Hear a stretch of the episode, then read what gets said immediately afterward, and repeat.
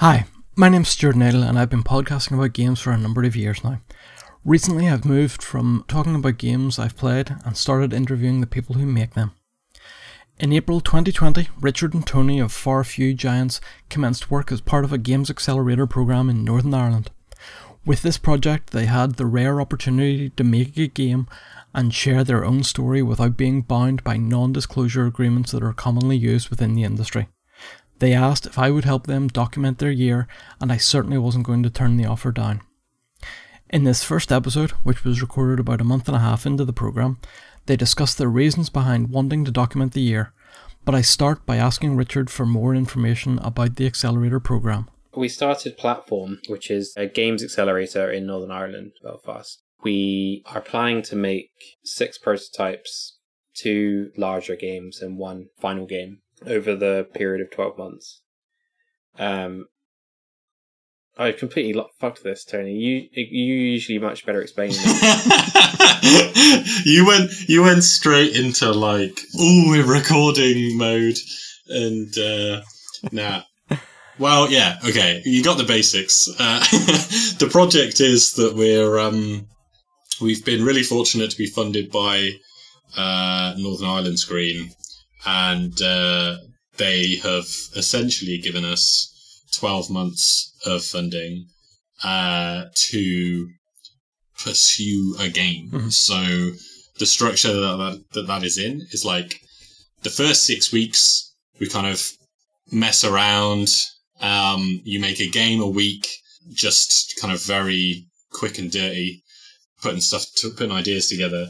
Then after that, there's a further 12 weeks where you take the two best of those prototypes and work them up into like a a proper kind of alpha and more developed and with all the gameplay there. Mm. Or I guess maybe a vertical slice is more appropriate. And then for the remainder of the year, it's like six or seven months, uh, they have you choose the one best out of those two more developed ones and then work that up into a game that you actually release. Mm-hmm. But because they're a government agency, uh, they can't really dictate to us actually what we create. Um, so it's not like a normal publishing deal where mm. you get, you know, you you pitch a project, um, and then they'll give you usually the minimum amount of money to just go and make that thing that you have pitched them with us, it's it's like Richard said, an incubator mm. more, where they're trying to grow and uh, like I guess empower small companies to get to the next level. So we just we more or less get the funding regardless, as long as we keep delivering something. They they can't like uh, qualitatively mm. really judge what we're putting out. So yeah, we get to make mm. whatever we want, uh, basically for twelve months and have our salaries paid. So very fortunate. I see it as kind of like an artist in residence. Yeah. Hmm. Yeah.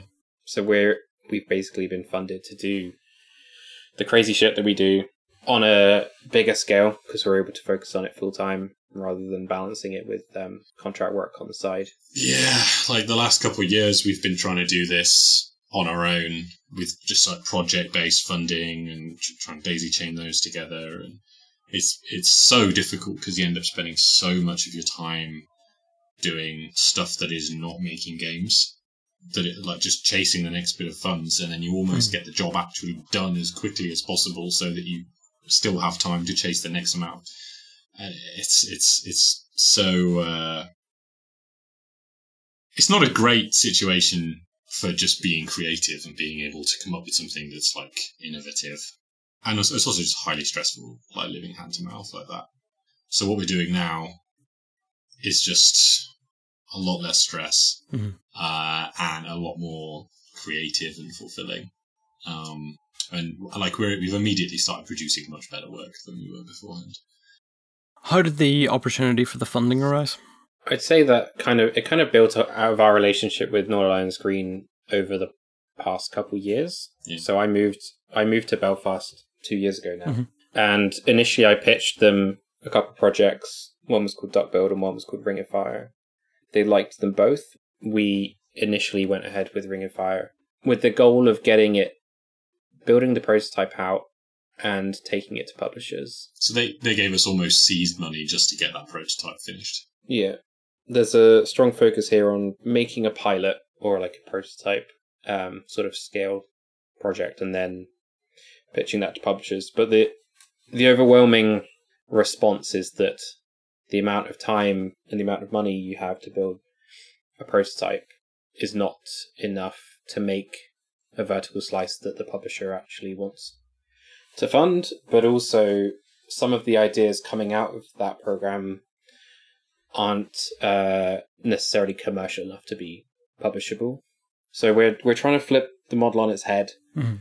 and we're trying to tackle it from us making a lot a lot of different prototypes that may not be very commercial, and build up an audience so that when it comes to the end of the twelve months, we have something published under our own under our own belts that people can look at and see that we're actually making good quality work Mhm. that will have uh, s- hopefully some fans that we've built up along the way who'll be looking forward to the next thing Mhm. and generally just be a more viable like group to do business with Yeah, I think a lot of it's about perceptions. Like we've often come across this idea that video game publishers, when looking at indie teams, are looking for unbridled creativity. But it's so difficult to do unbridled creativity when you're thoroughly bridled by the fact that you uh, you, you need money, so you have to pitch a certain thing to get a small amount of like seed investment that everybody knows isn't quite enough to actually get the job done, and like uh, and, and, and, and then you're going like looking for contract work and Mhm. all that kind of thing. And in indie publishing, at the end of the day, you're competing with people who are able to put in years of work on their alpha or on their vertical slice because they've got so much money saved up from a AAA job or because they've uh, they're able to like live with their parents or like live off a partner or working on it in the in the weekends and evenings and stuff. yeah Mhm. like a lot of the people who come out of nowhere and just get signed by a, a big publisher that is the situation like they, they haven't had like maybe a regional finance thing like we've uh, had in the past but they'll have had like several times the worth of that in reduced cost living and that kind of thing or money they've personally saved Mhm. uh, so you know if you're given 10k, which realistically amounts to about four months worth of freelancers' work with costs like, you know, an accountant and legal for looking at the paperwork with a publisher if you're lucky and you get one, all that kind of stuff. If you have like four man months, person months worth of work to get something that's going to compete with all all those other people who have got like years of living in their mom's house to work on this. Uh, I, I, I'm stereotyping a little bit, and there's loads of like super talented, super hardworking people, but there, there, there, there are people who are um, somehow even more privileged than I am as a as a white man.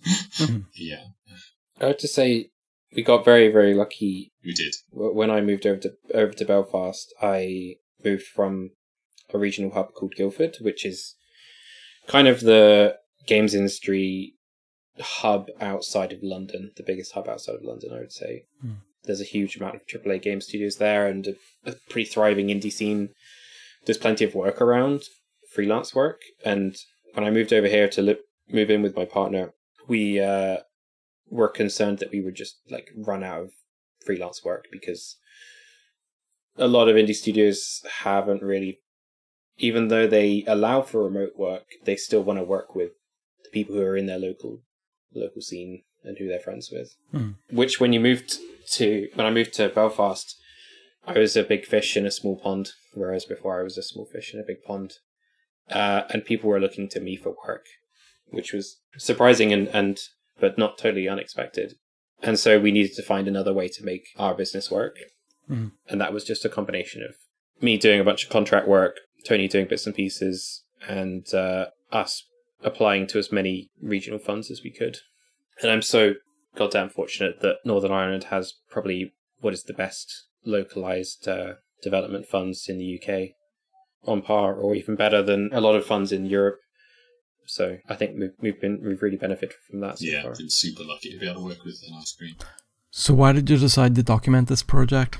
So I think it would be just something that is uh, probably useful for other people to get like a, a window into what the process is actually like, what the realities are behind being an independent developer, and Mhm. the fact that it's uh, it's a job. It's a living. Yeah, it is very difficult sometimes emotionally uh, to stay dedicated to. And I also think that uh, it will show quite how not dreamy the uh, the actual like reality can be in terms of funding and like business and shite basically Like stress and stuff. yeah, I, I spend two two fifths of my time, I think, on shite, on like just contracts and getting getting us paid and having meetings with publishers and meetings with other people that I may not entirely be convinced of the utility of. Let's say, yeah, that stuff. But so that was a downer. But however, as problematic as certain aspects of um, the film may be, like when I was like 20 and weighing up whether to I would ever make it to do this kind of stuff. I, I remember watching Indie Game the movie and absolutely loving it. I think I bought it on uh, iTunes or something the, the day that it came out, and then later on I bought the like limited edition Blu-ray where there was only like 80 of them made or something. So I was like, yes, this is going to be me in the future. I'm going to do something like that. And and the ideas in it weren't entirely healthy, and it didn't reflect the business stuff or the how the fuck can you afford to do this stuff. I still have no idea how uh, how a few of those games got made, like Fez. yeah. Well, it was all. I think it was all grant money. Right. Somehow. I mean, similar to what we've probably done. But I, I just think there's an ideal version of this where 12, 18 months down the line, whatever game we've made is somehow successful and we've done everything right, and this is the one. and actually being able to put out something that's kind of behind the scenes and shows the way it got made in an honest way that acknowledges where we've been incredibly lucky and doesn't make us look like we're just like hardworking geniuses, which we're definitely not. Uh, neither of those words apply. Uh, uh, I think that would be really valuable. I think a younger me would appreciate it. Yeah. So I, I listen to a hell of a lot of podcasts, and uh, I listen to a podcast called Startup, which is very similar to what I'm hoping we'll be able to achieve, where they they follow um, literally as a startup of a podcast company over a period of years until they eventually sell out to Spotify, which I don't think we'll do, but it it was it was an interesting ride for sure, and and we like watching video game documentaries like Noclip. We like we liked uh, Double Fine Adventure. We liked seeing how the sausage gets made, essentially. And we're in a very, very fortunate position where this year we're not working on anything that is massively NDA. We have complete access to share everything we're working on, and we want to share everything we're working on. And for me, like looking at my younger self, I absolutely inhaled every single like indie developer bio podcast I could I could put my hands on just to try and learn any scrap of useful information that would serve me later in life. Mm. And I think some of the steps that we've taken, even though we've been massively fortunate with our funding and stuff, are repeatable and like repli- replicatable on zero budget. And we try to do as much as we can on zero budget uh, when and where we can. So I think I think that could be a bit of a template for like new developers to pick up on that are, that are like a more modern approach that isn't antiquated by years and years of AAA experience. Yeah.